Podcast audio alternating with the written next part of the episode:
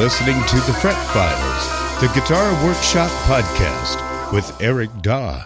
To participate in the show, go to my website, ericdaw.com. That's E R I C D A W dot com. Click on the contact link and submit your question or comment there. I'll use it as part of the show. The other way to do it is to call or text 757 774 8482. Leave your voicemail there and I'll use that as part of the show. And now, the Fret Files Podcast.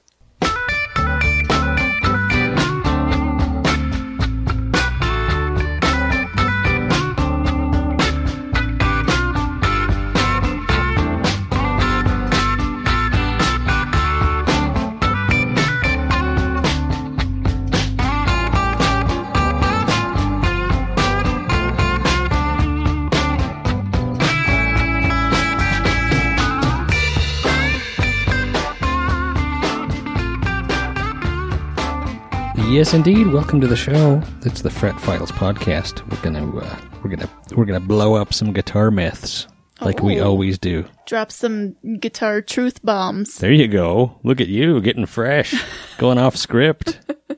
How about that? Here I am. Wow, Melissa bringing the bringing her A game to the podcast. Uh, listen, I've my name's Eric Daw. I'm. You could just think of me as your personal guitar scientist. Twenty-five years of experience building and repairing guitars. Sitting beside me is my lovely co-host Melissa. Uh, I'm not your wife anymore? Oh, yeah, you are Okay. my lovely wife and co-host. Thank you. Uh, greetings. I will. Melissa. Howdy. I will read the listener submitted questions and Eric will try to answer them the best he can, drawing on his experience as a professional luthier. Yeah, professional. Uh, yeah, we've got a hey, we we got a great show for you, man. Let me tell you something. How do you know? We haven't recorded it yet. because I know I, what I'm holding in my hand here is uh, is podcast gold. Oh. We have amazing questions from our wonderful listeners. We have guitar news that will blow your mind. I mean, this is a good show. You're gonna like it. You're gonna like it. We have questions about um, I don't know. let me let me look and see. I mean, I was so sure they were good. Uh-huh. Uh oh, uh, acoustic guitar bellies. Oh. You know, Yeah. and I ain't talking about uh, I ain't talking about Boxcar Willie. Are you talking about my I'm talking about Beer the, belly? the the guitar. I'm talking about the belly on the actual guitar. I see. Uh, refrets, fret levels, um, questions about uh, lacquer potted pickups, questions about uh, you know all kinds of things. We're gonna we're gonna get into that. All questions. Oh, question about uh, Hipshot Tremsetters and and Wilkinson roller nuts. I don't know what I don't know what any of that I means. wish I didn't know what those were. parts that I hate. I do. I hate. I hate these parts. Uh, what are we doing? Let's let's talk about. Uh, s- hey, what's on your bench? Uh, I just did a fun thing today. Melissa's a leather worker, as as though you don't listen to the podcast. Yeah. Melissa's a leather worker. I do the leather working. I make guitar straps. So a few weeks ago, Eric made this three tone sunburst Telecaster I did. that I thought was just beautiful. Thank you. And I, about six months ago, I got an airbrush. Mm-hmm. And I've been messing with it and having fun with it. And so I decided to do a three tone sunburst it's a- guitar strap.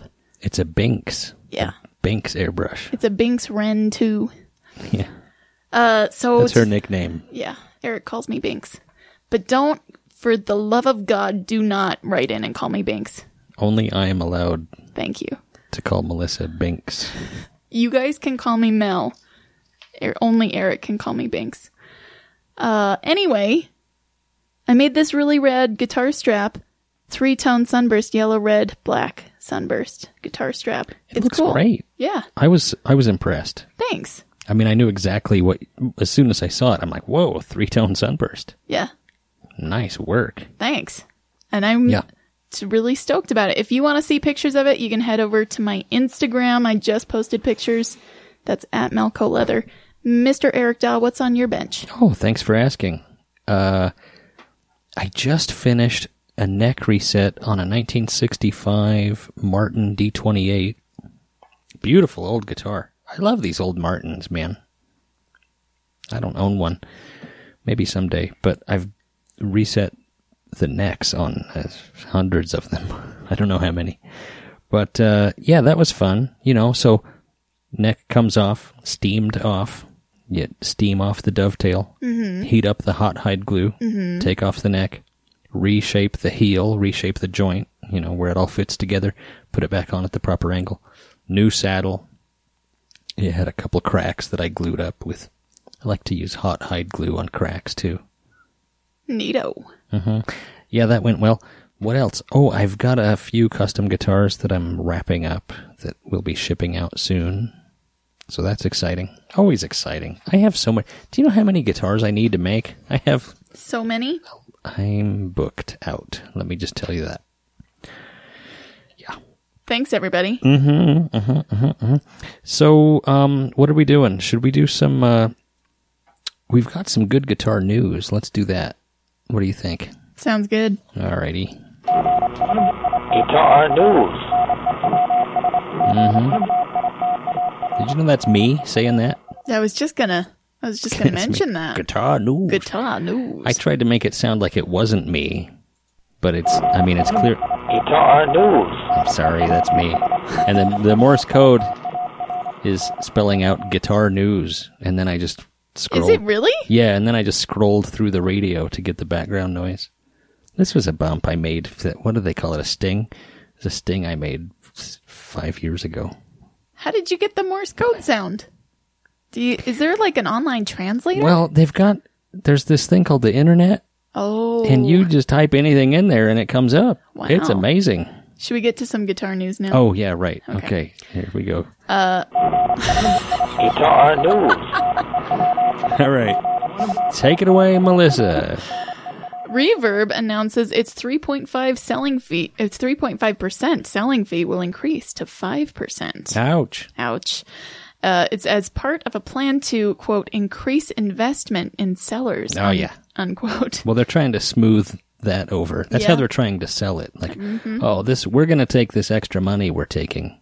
This extra money we're going to we're going to invest it in you. We're going to we're going to invest it in the sellers. Yeah. So whatever. Uh, this comes from guitar.com. It was written by Cillian Breathnach. Knock? Sorry about your name, Cillian. this is from guitar.com. Online musical instrument marketplace reverb.com has issued a statement today. That's the 14th of July. Revealing its plans to increase increase investment in sellers by taking more of their money. No, increase increase investment in sellers. The plans include the increase of its current selling fee of 3.5% to 5% beginning on 4th of August 2020, as well as a number of other changes to its strategy. In a press statement, the marketplace said that the increase in the selling fee will, uh, quote, will enable Reverb to make substantial additional investments in marketing, customer support, and seller tools aimed at attracting more buyers to the site and raising the visibility of Reverb, Reverb's sellers, unquote. Reverb's plan to increase investments over 2019, including investing over 30% more in marketing initiatives such as SEO and video adverts, as well as expanding its global support team and its product team by 25 and 40% respectively. Reverb CEO David Mandelbrot said of the Sorry change. about your name, David. Quote, over the past seven years, our team has been dedicated to growing Reverb into a global online destination that music makers visit to discover the world's best music shops and sellers. As our community continues to expand and players of all levels increasingly shop for music gear online, we've heard our sellers loud and clear. They want us to take more of their money. Oh, I mean, they want even more opportunities to connect with more buyers on Reverb. As a crucial partner to the businesses and individuals who sell instruments on Reverb, we recognize that now is the time to make further investments on behalf of our sellers. Our first ever selling fee change will enable us to do that. So now is the time. Mm, yeah. In the middle of a pandemic, Global pandemic, people riots are in the streets. Yeah, increase the fee. Now's the time. You know, So, never let a good opportunity go to waste. yeah, I guess so. While people aren't paying attention, we decided now is the time. You know, Etsy bought Reverb not Yes, that they long did. ago. That's correct. And I think that that's why Reverb's price is going up here. I just looked up. I I've been selling on Etsy for pff, a decade, Yeah. and I just looked up what I pay in seller's fees. Can Yeah. you guess? 5%? It's five percent plus. If a buyer chooses Etsy payments, I pay another three percent. Yeah. So I pay eight 8%. Yeah. Yeah. and I am. I don't It's know what to do now. Yeah, I'm it's a lot. panicked. Please, if you're listening, no longer buy from me on Etsy. Send me an email. Well, how else can they? You don't have a website. We tried to make you a website, and it it it was I- like it was like the Hindenburg. Here it comes. Oh, it's beautiful. oh my God, the humanity. Oh my God, the the That's I am so awful with technology. I am like an 80 year old woman. I cannot I cannot figure it out. So we used WordPress though, and I feel like it's not intuitive. I want to try Squarespace. oh no, it's not intuitive at all. It's I- terrible. I checked out Squarespace and kind of messed with it, and I think that I can run a, a Squarespace site. I cannot run a WordPress site because I do not have those kind of skills. Yeah, what are we gonna do? You need a website. Getting back to this story, Kevin Drost, Drost, Kevin Drost Sorry about your name, Kevin. Kevin Dr- Drost, Reverb's chief strategy officer. Can I be a chi- can I be our chief strategy officer? You already are. Sweet. Added. Music shops, gear makers, artists, and more sell their gear on Reverb because our marketplace gives them access to millions of knowledgeable, quality buyers and the support of customer engagement, marketing, and tech teams that are dedicated to blah, blah, blah. As He went on and on. In an email sent out to sellers, which I got, Mandelbrot again stressed the long term benefits of the change, writing, We are modifying our selling fee to help us invest more to sustain our community's continued growth. These changes will enable us to bring more buyers to Reverb on your behalf, support the long term health of your business, and continue growing together. So they're really spinning this as a uh, like like you're gonna Yeah. get like you're gonna get something out of this. I don't know. The I talked to three different shops who I who I am in communication with. You know, vintage shops, and all three of them were really mad about this. Nobody's nobody's taking the bait that this is uh, Yeah. that this is you Well, know if you're that this is an investment in you. Yeah, if you're selling a thirty thousand dollar guitar on Reverb, five percent is an insane amount. It should be incremental, you know. Yeah, Like above ten thousand should be a different rate than Absolutely. than below five hundred. I don't know. To put it in perspective, I mean, just to play devil's advocate, I I like reverb. I had a problem with reverb a few weeks ago, and I was really getting mad at reverb, and they they resolved it. I finally got the right person, and they were like, "Oh, I am so sorry. Let us fix this for you." They created an, a whole new category of guitar f- for me that that I was listing a guitar that there was no category for, and it drove me bananas. They fixed it anyway. To make a long story short, I'm a I'm a Reverb fan. I sell on Reverb. I buy on Reverb. They're good. To put it in perspective, eBay's fees Mm-hmm. are ten percent of the total sales price. Did you know that? No, are you? That's As a- insane. yep, final value fee and a 35 cent insertion fee. they they should change the name of that. A 35 cent insertion fee for listing the item. Sellers That's a deal breaker. sellers registered and I mean it's a bargain. I mean I've paid way more for insertion. Uh, sellers register registered and listing on eBay.com receive 50 free insertion fee credits a month. and store subscriptions can uh, can you please I'm trying to do the news. Please, can you please rein it in? Uh, anyway, they go on. But see, if you if they pay with PayPal, PayPal's fees are, are an additional 2.9%. Wow. Plus a thirty cent pr- transaction fee. That's more. That's better than insertion. Thirty cent transaction fee. G-Base is another place where people buy and sell gear. Have you ever have you ever heard of G-Base? Sure, I have. Yeah, Have you really? of course. I, I'm surprised. Uh, their website's atrocious. Oh, well, that's a problem. Yeah, it looks like it was designed in you know 2004, and then then they never updated it. I'm just gonna pull it up for you. You will be amazed. All they need is like snow falling. Oh It's- dear. Uh, let me see, gbase.com. Check it out. It's like a Oh, it looks like a for- it looks like a forum designed by me. I mean, so you you know, find your gear. So you go Fender Stratocaster or whatever. This is very exciting for the listeners. You pull it up. Yeah, so I mean, it's okay. It's a notch above Craigslist. But look at Re- Reverb has done such a good job at marketing and their website is beautiful.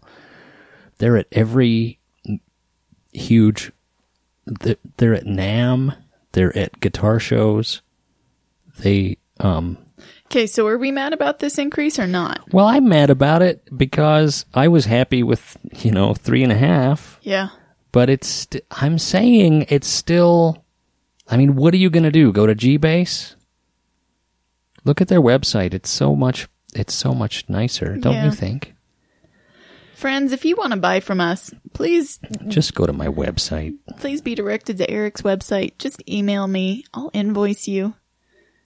It's cheaper for us, man. G- anyway I was going to say G Base's fees are you ready for this yes.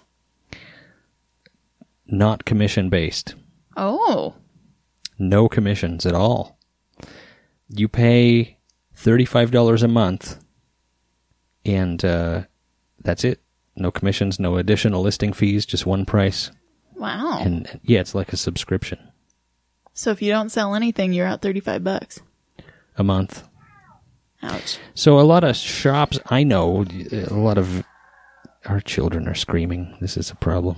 We're trying to do a podcast and we have screaming children in the background. They're supposed to be asleep. Good luck with that. Yeah. I'm. Let's take a break and go. Uh, yeah. All right, I'm back. What were we doing? Guitar news. So Gbase, I talked to the to a couple of dealers, you know, guitar dealers, and they they still list stuff on Gbase, but guess what? What? Nobody buys stuff there. Hmm. So if nobody's buying, it doesn't really matter what they're charging, and I don't know because as a as a buyer, what do you care what the fees are, right? Right. Yeah. So people are still going to buy on Reverb. I don't see sellers flocking back to eBay or over to Gbase. I guess it's possible. I don't know. Everybody's mad about it, and I understand, and I'm mad about it too. I don't want to pay more, but it's still probably the biggest market and still a better deal than eBay. A lot cheaper than eBay. But what are you going to do? Plus, you don't have to pay that insertion fee. Yay. I'm mad about it, but I don't know.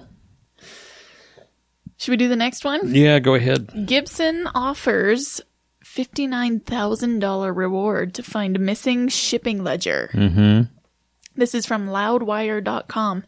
Gibson Guitar is ponying up to see if they can recover a bit of music history, putting forth a $59,000 reward in hopes of uncovering their missing shipping ledgers from 1959 to 1960.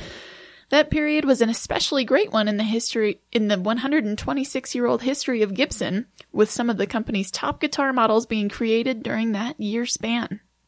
The 59 to 60 shipping ledgers in question disappeared from Gibson's archives archives around 30 years ago and may have never made the move with the company from Kalamazoo, Michigan to its hometown of Nashville, Tennessee. Mm-hmm. The Gibson family is family like that's like it's some like it's like it's run by The Sopranos. Jim Gibson. Give me a break. The Gibbs the Gibson family is currently seeking assistance in finding the missing ledgers and upon authenticity of the 59 to 60 ledgers return the person who uncovers and safely returns the books will receive a $59,000 cash reward no questions asked. In addition, Gibson is also looking to recover pre 1970 documents, blueprints, and unique historical assets. They'll evaluate and examine any relevant items, determining the reward on a case by case basis. The guitar company reserves the right to validate the information, blah, blah, blah, of course. Uh, but they're going to give you uh, cash or gift cards or something. Why fifty nine thousand dollars? Uh, it's be- because it because it's 50, 1959. Yeah, but it's also 1960. They could have just added, an- like, made it a round number like a normal person. Well, I saw on, on Instagram a uh, a well known vintage dealer said, "I I'm off. I'll offer sixty nine thousand for those ledgers." Wow. Yeah. Jeez. First of all, he knows they're not coming. He knows Right. that they're not out there. A lot of people doubt that they exist. Really? Yeah, apparently the 58 ledgers just kind of stop. Hmm. And then it all picks back up in like 60, 61. So I don't know if they were doing, if they just, They if just they just lazy? weren't doing ledgers. Yeah. And then somebody said, hey, remember when we used to do ledgers? Maybe we should start that again. And so I don't this know. is a publicity stunt from I don't know. I really don't know. And the other thing about it is, why does Gibson care? They're not in the vintage market. Mm, you got a good point there. This is a pub- publicity stunt. Publicity. I think it is. I don't know. I really don't know. And here's the other thing. I've got a I've got a book that says that's uh that's Gibson shipping totals. Right? Mm-hmm. For every year, every model. It tells you how many were shipped. And it says it it has entries for 59 and 60. So that information came from somewhere Yeah. but I assume like like with Les Pauls, they had to um, they probably kept track of that in the accounting department because they had to pay Les Paul a royalty for every guitar they shipped out. So they had to keep track of Yeah. it Yeah, Totally. because they were using his name. So the, a 59 Les Paul is that's the most valuable Les Paul, right? I mean, that's that's like the the holy grail is a 59. Yeah, 58, 59 and 60. Those are those are the most valuable Les Pauls, but um Does it have anything to do with the fact that their their creation is not recorded on some sort of ledger? Does No. that have something to do with her mystique? No. no. No. Uh, no, it it it's it's really um, with the Les Paul. It was it was actually pretty unpopular at the time. I mean, it was it was popular, but Les Paul was kind of. Uh, I mean, ni- by 1959, we were full force rock and roll, mm-hmm. and Les Paul was like old guard, you know, pop jazz guitar guy, who was already his career was already you know waning Yeah. and so and plus Gibson was kind of uh they were they they were looked at as more of an old fashioned guitar brand. Now, you know, you had all these new companies coming up like Fender and uh, Gibson. Their electric guitars looked like acoustic guitars, but they were solid bodied. You know, mm-hmm. I mean, if you compare a Les Paul to a Stratocaster, right? Yeah. the Stratocaster was the radical new cool thing. So Les Pauls weren't that popular until like 10 years later, guys like Jimmy Page and Eric Clapton, for some reason, you know, well, because they're great guitars, uh, liked those guitars. And so they be, there was a resurgence and they started making them again in, I think, you know, 68 or something. Yeah.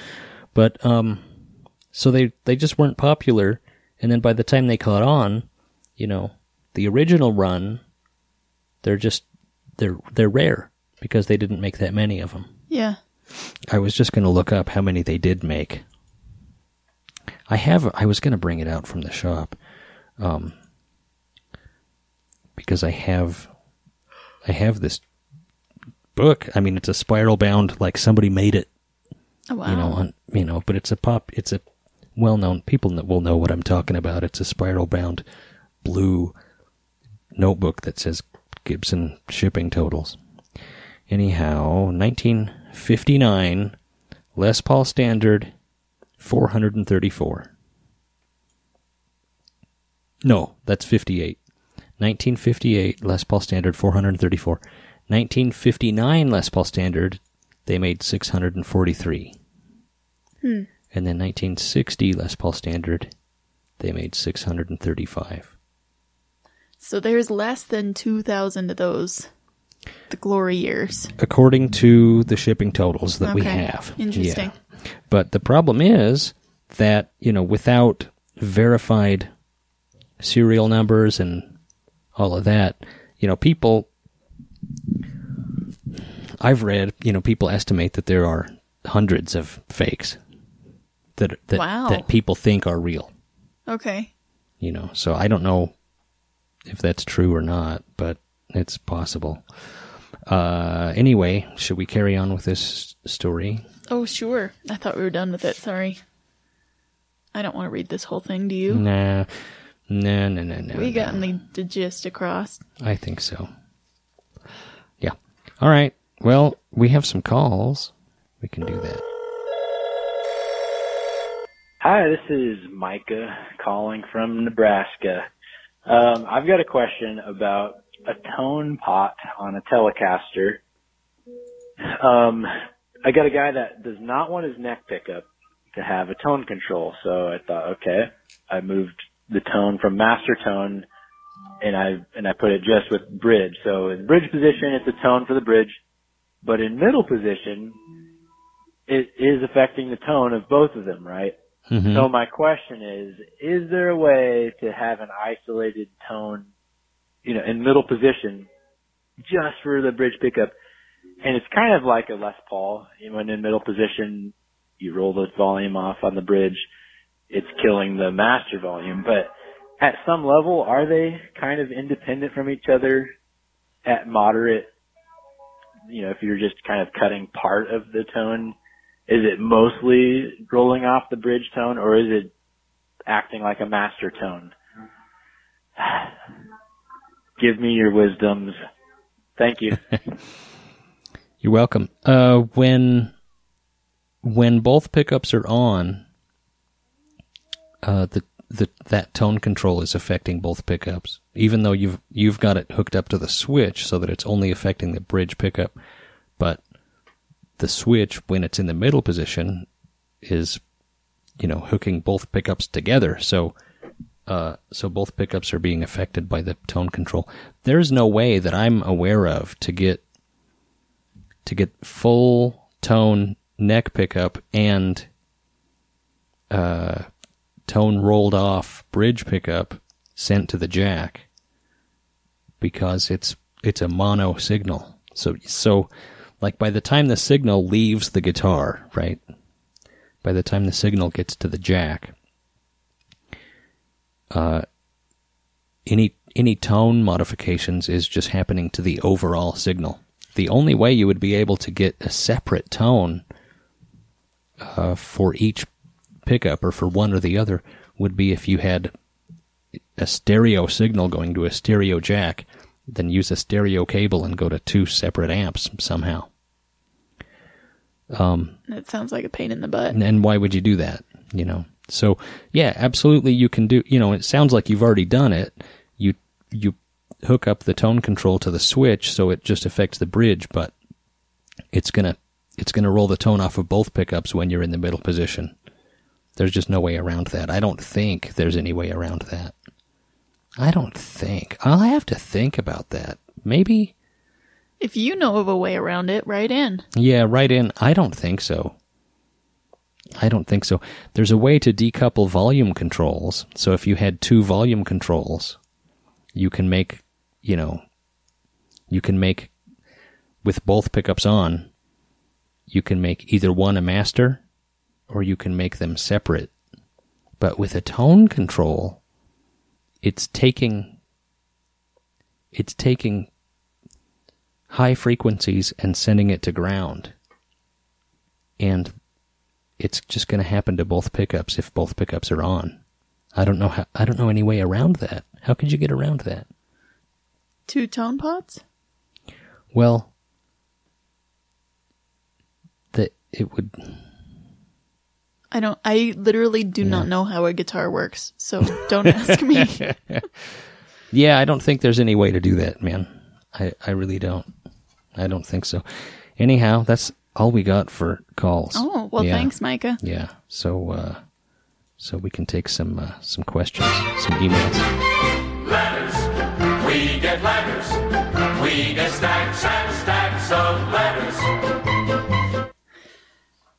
Coffee is the common man's gold, and like gold, it brings to every person the feeling of luxury and nobility. That's a quote from I was supposed to read that as part of a commercial. Oh, I see. But she's reading it like it's a question. well, you put it in the question I'm section. sorry, I uh, did not explain this. Yes, Will you read it now? Will you do the? coffee. Coffee is the common man's gold. And like gold, it brings to every person the feeling of luxury and nobility. Sheikh Abd al Qadir said that. Oh, And he's right. Now, what if you're drinking Walmart coffee? well then. Do you think that that's going to bring you a feeling of luxury and nobility? No, it's not. You need some good coffee. I'm telling you. I look. I implore you to go to Apex. Our cat is making some weird noises. ApexCoffeeRoasters.com. This episode of the Fret Files is brought to you by Apex Coffee Roasters, based in Waco, Texas.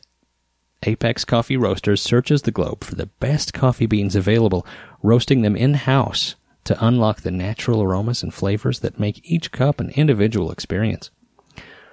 Order Apex Coffee online. Ask my friend Crash, he just ordered some. Hi, Crash. Y- Uh, yeah, I get people send me email all the time say, "Hey, I ordered this Apex coffee and it's fabulous." And I say, "I know. I know. I told you that." It's good. Of course, if you order online, you can use our promo code, which is pinup, P I N U P, right?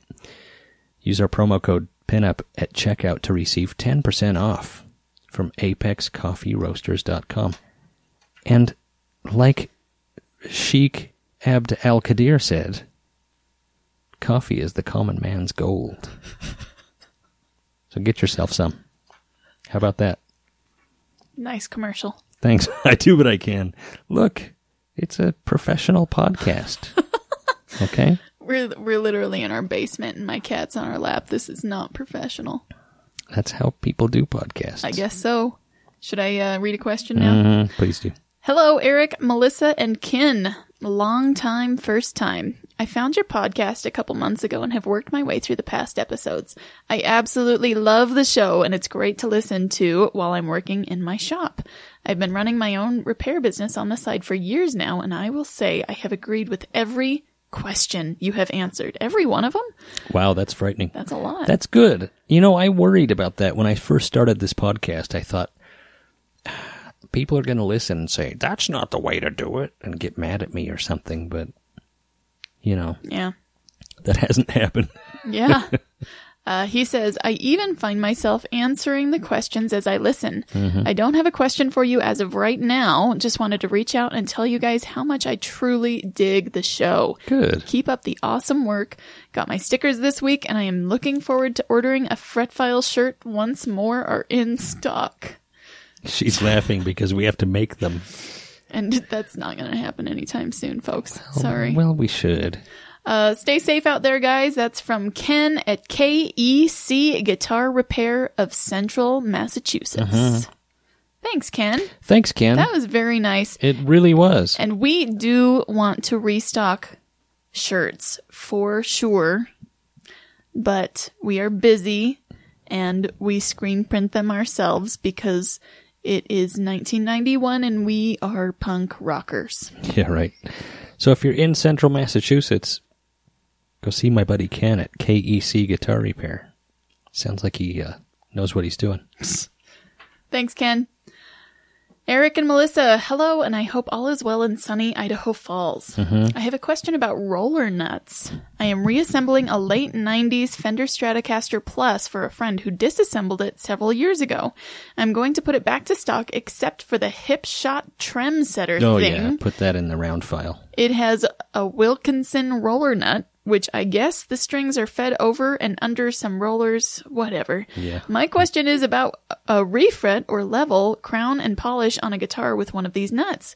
The first three frets on this guitar have some pretty big divots, and if you sand, if you sanded the frets down and crowned them, how would you then adjust the nut down to match? You wouldn't file the actual neck down where the nut rests, would you? It doesn't even look like you could replace the roller nut with a traditional nut if you wanted to. The guitar will be playable once reassembled and set up, so I'm not too worried, but you must have seen this before.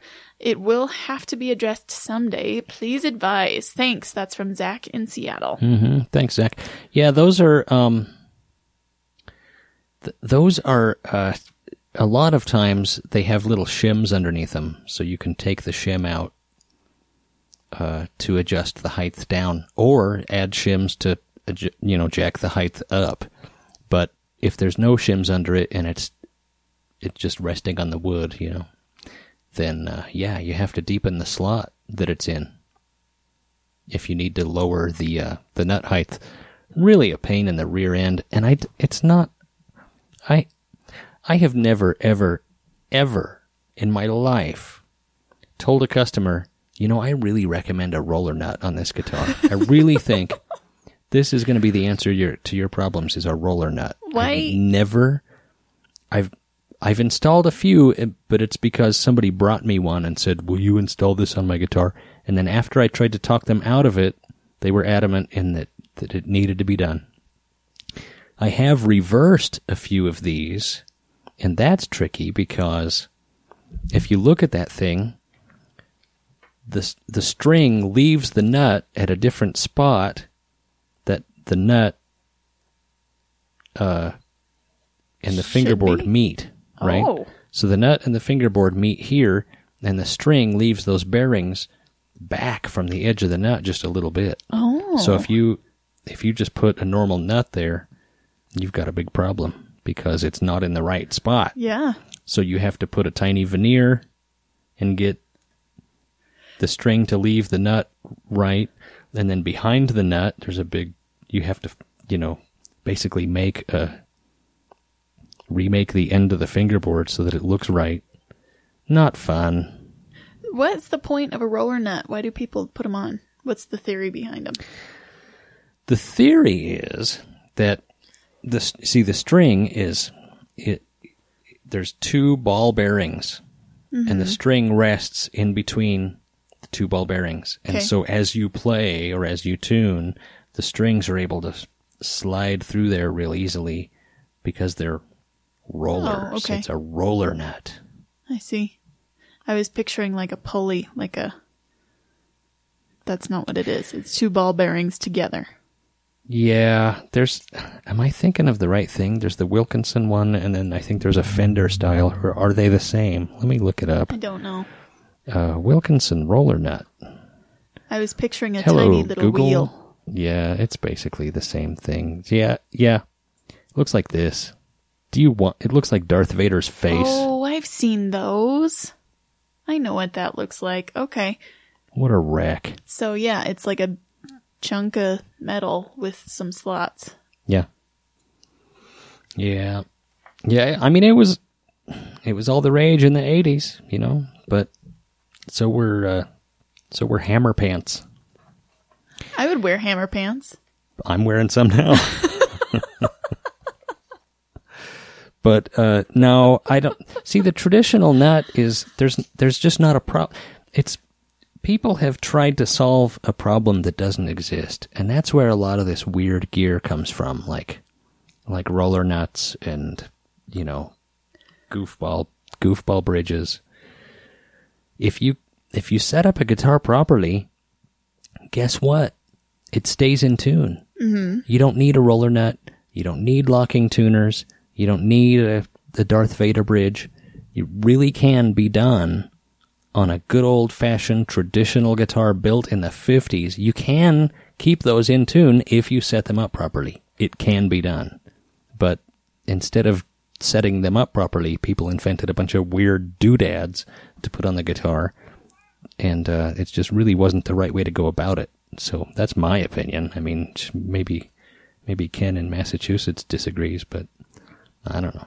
Anyway, did he have? Did I even answer his question? I don't know. How does he adjust the height on that? Oh, the shims. The Shim- shims. yeah, there's Zach. probably there's probably shims underneath that nut, and if there's not, then yeah, you have to Then you're effed. you have to uh, take a nice sharp, sharp, sharp chisel Oh. and remove a little bit of wood. Oh, Yeah, dear. I know.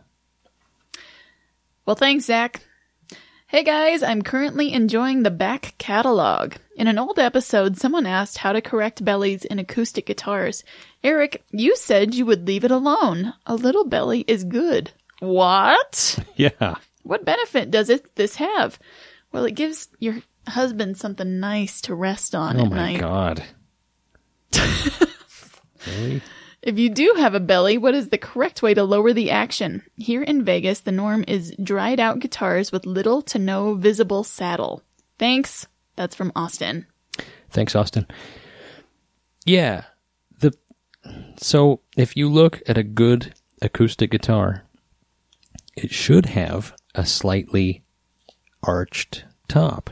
You know, it should have a slight belly. Like if you put a straight edge on the top behind the bridge, then it would rest in the center of the guitar and out towards the edges you'd have like a I don't know, like a quarter inch gap. A quarter inch?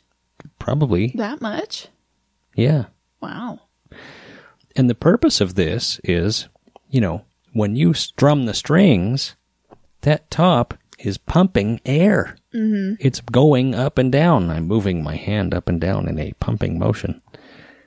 It's like a speaker, right? The speaker. Okay, yeah.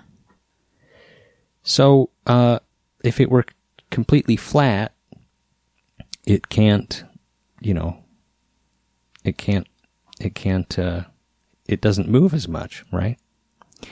That, in fact, I'm, I worry more about when I see, when I see a nice old guitar that has a perfectly flat top, that, that scares me more than a, a guitar with a belly. Now, this can get out of control. If you have a guitar with too much belly, then you you know obviously you have some problems maybe some bracing issues. Maybe it's had you know really really heavy strings on it tuned up or something. But a little bit of belly is normal and desirable. It's good. It's what you want. It's what you want in a, in a nice acoustic guitar. Uh, if you do have a belly what's the correct way to lower the action? Well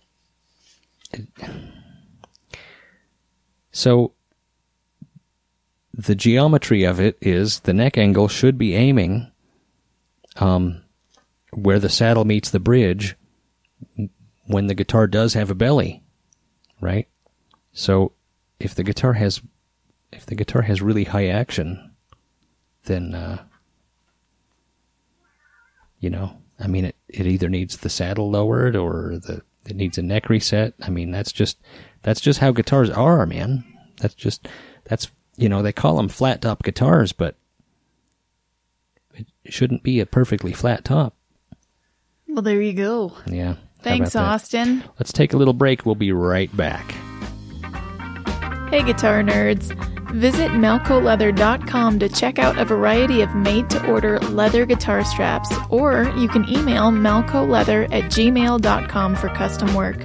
Every Melco guitar strap is designed and built by hand by me.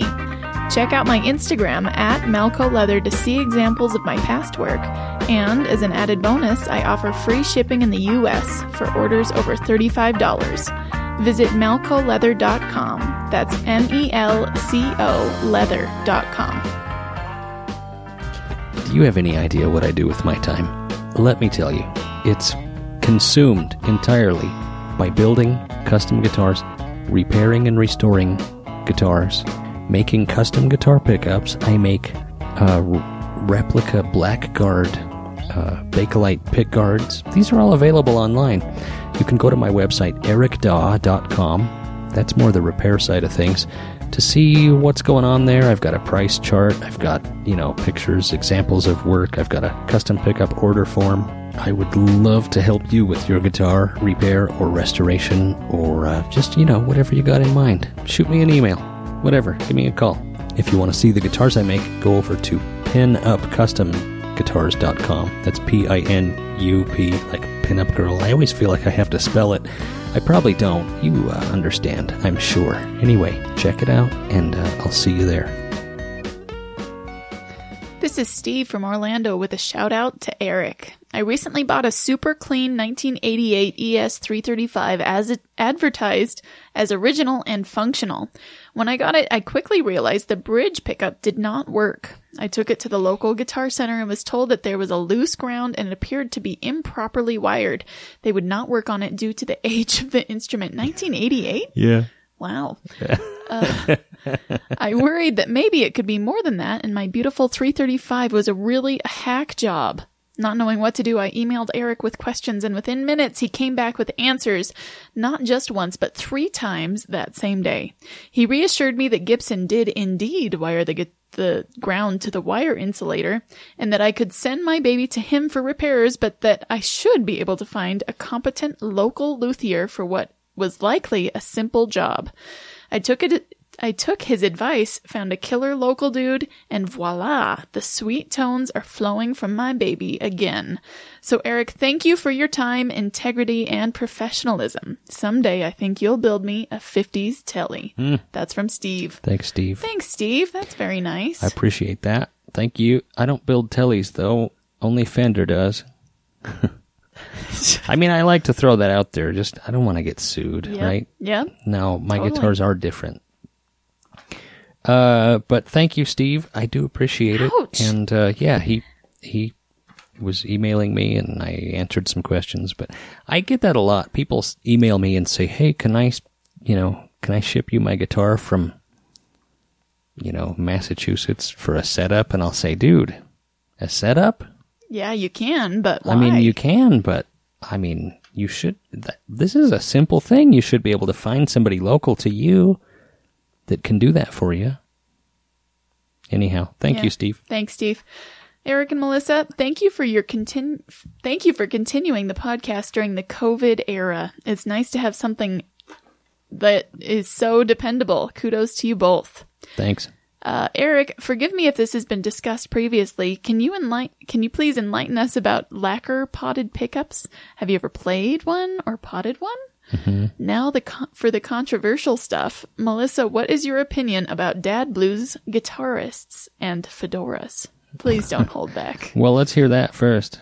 Well, obviously, if if if they're wearing okay, so here's the deal: if a blues guitarist is wearing a fedora, automatically a dad blues guy, Oh, automatically. yeah.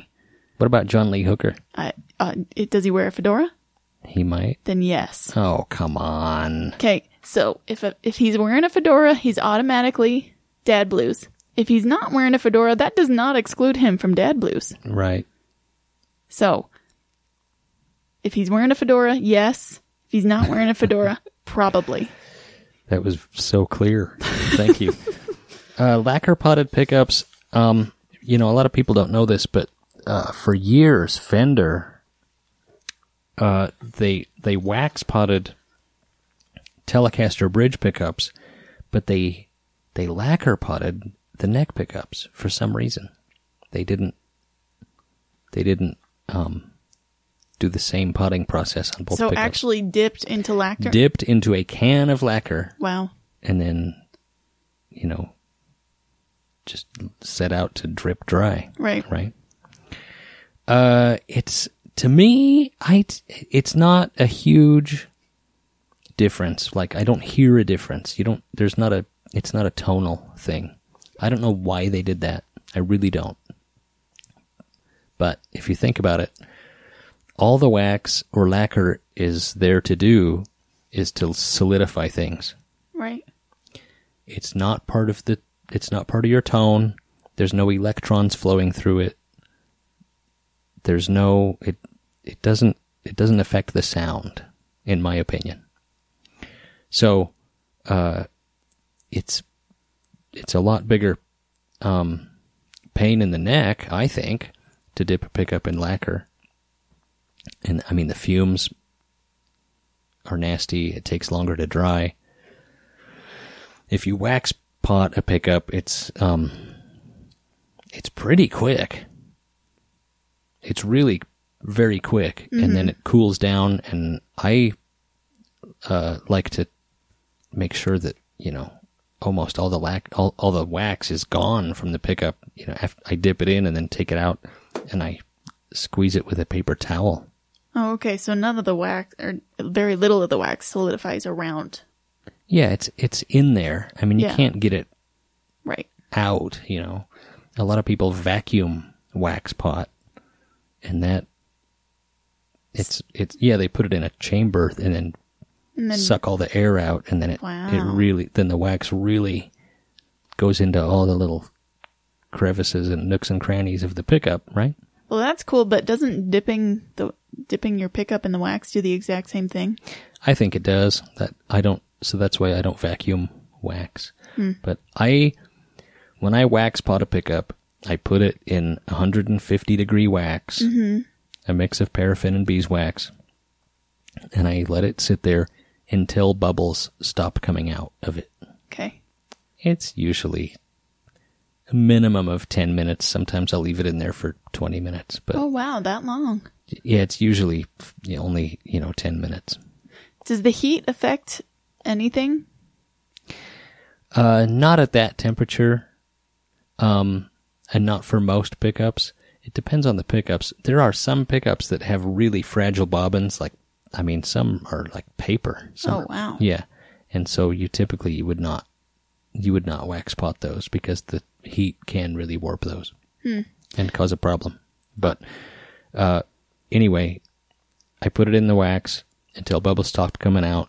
Then I take it out and I wrap it in a paper towel and take off all the extra wax.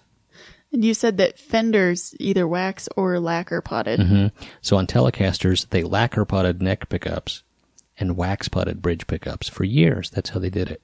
From from day one on up into the well, somewhere in the '60s, they stopped potting bridge pickups. I don't know why. They just stopped doing it.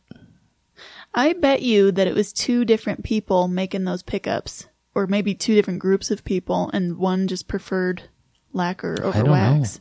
I don't know why they did that. Because It's there's weird. there's no real lot that like the wax would be inconvenient because you have to heat it up, but the lacquer would be inconvenient because of the smell and because of It the dry to time. dry. Yeah. So It's weird. I don't know why they did that. I, no one's ever explained that to me sufficiently. But to this day, some people, um, they think that one is better than the other, hmm. like for tone. yeah, And I, I don't because it's not part of the signal path. right. There's no electrons flowing through the wax or the lacquer. All it's there to do is to solidify the coil Right. and keep things together and keep it from being microphonic. So I don't really think it makes a tonal difference at all. That's my opinion. There you go. Hi, Eric. Is there a guitar that you hate to work on? Oh, Hmm. you asked a good question, Rick. what guitars do you cringe when you see coming? And conversely, what do you love to work on? Oh, I think I know the answers to these. Okay. Oh, settle in. really? Oh, well, let's hear let's hear what you think. Well, if somebody comes in with a vintage 50s or 60s Fender, you come in the house, you're like, you will not believe Oh, yeah. what I somebody just brought me. I I do love vintage Fenders and vintage Gibsons. I love to work on 50s and 60s guitars. I do. I love it. And you hate to work on Ovations? Yes, that's the guitar that came to mind. Yeah. That is the one that came to mind. There's ovations li- Ovation players listening to this podcast right now. There's banjo players too. Well, we're not even going to talk about that.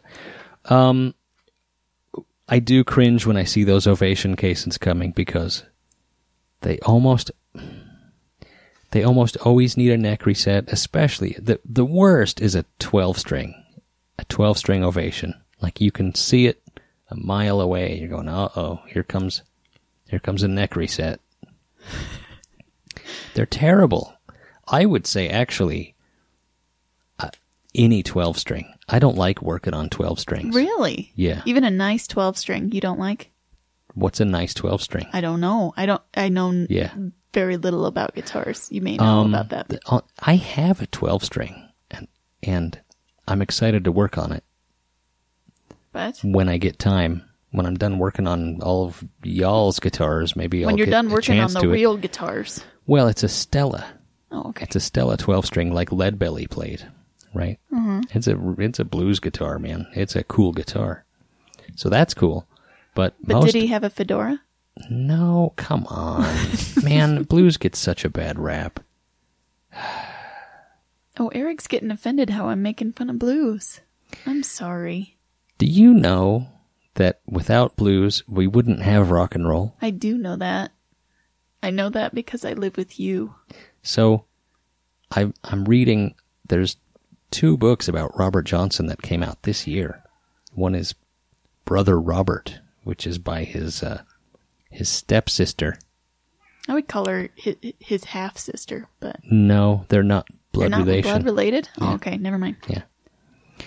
And the other one is called uh, Up Jumped the Devil by uh, by Gayle Dean Wardlow and somebody else. And man, they're both great. They're both great. Great books. Highly recommended if you care about blues and Robert Johnson. But, you know, to see Robert Johnson was taking things to an, a next level. He was taking, um, by the time he was playing blues, it was a decades old thing, you know? So he was updating it. Right. And then from there, without him, you don't have Muddy Waters. Without Muddy Waters, you don't have Chuck Berry. Without Chuck Berry, you don't have the Beatles and the Rolling Stones. I mean, it's a like a family tree that branches out, and at, the roots of it is the blues. Yeah. and that's where it started, man. Right. Well, and yeah, I So- I'm also not into folk music, and that was It's not Yeah. folk music. I know it's not. But what I'm saying is, I, I understand where we got all our music now, but it doesn't make me like that music anymore. Most 12 strings suck to work on, but this Stella 12 string is is going to be cool. Someday I'm going to fix it up and play some Lead Belly on it. It's a cool guitar, really cool. Cool. Thanks for the question, Rick. I don't know, did we answer it? I guess. I hope so. Uh, it was Eric loves vintage guitars and hates I do. Ovations. There you go. There you go. that sums it up. Eric and Melissa, hello, and I hope all is well in sunny Idaho Falls. Mm-hmm. Hey, Pretty good. There's another one from Zach in Seattle. Thanks, Zach. Uh, I have a question about a guitar I was setting up for a friend. It was a 90s Fender Strat and it had a TBX tone control. I read up on what it was supposed to do, but I couldn't get it to do anything that I could hear. I found the detent position in the middle, but no matter which way I turned it, it did not appear to do anything. I checked the solder joints and all the switching seems to work normally. It was supposed to work on the bridge and middle pickups, I believe. The tone for the neck pickup functioned normally. Ever work with one of these? What, Yeah. What are your thoughts? Also, music recommendation, check out uh, thehound.net. It's some great obscure 50s rock and roll from a, from an obscure WFMU radio show back in the 80s. The website is old and funky to navigate, but totally worth figuring out. Thanks. That's from Zach in Seattle again. Wow. Two questions in one episode. Uh, uh, yeah, what was he saying? TBX, tone control. So, um, if it doesn't work, I mean, it's, it's not that much different from a, a normal tone control. So, if it doesn't work, you've either, you're going to have to double check your schematic, make sure it's wired properly, or, you know, it's possible that the capacitor or capacitors in this case. I think with the TBX, it's there's a resistor and a capacitor, uh, and you'll want to check and make sure that those haven't gone bad. You know, if you you you can kill a capacitor by just from soldering the lead and leaving the heat on there for too long. So, uh, a cooked capacitor would do that. So if you if you left the heat on the capacitor for too long, when you turn the knob, it'll do nothing. So that's a possibility. Uh, it could be wired improperly. I don't know. Um, I'd have to. That's something. This is a problem that I would. Uh, I would almost have to just have on my bench and look at to to figure out why it's not functioning properly. But um, that's what I would check. See if the cap's good, and see if the uh, double check, triple check your schematic, make sure everything's cool there. You know, you could. Um, you could just take that out and put a, a normal tone control in there, like just like a normal normal guitar. But that's just me. that is just me. That does it for the show. Thanks for tuning in, and uh, thanks for your participation. If you want to participate in the show, you can do so by going to my website. That's ericdaw.com. E R I C D A W dot com. You click the contact link. You put your question or comment there. Send it in. We'll use it as part of the show. The other way to do it is to call or text 757 774 8482. You call that number, you leave your voicemail. You do it at, you know, 4 o'clock in the morning. Doesn't matter to me. It just goes straight to a voicemail. You won't be bothering me one bit. 757 774 8482. Get good and drunk first. That's my recommendation. 3 o'clock in the morning, lit up on whiskey. Call in about your uh, 12 string ovation.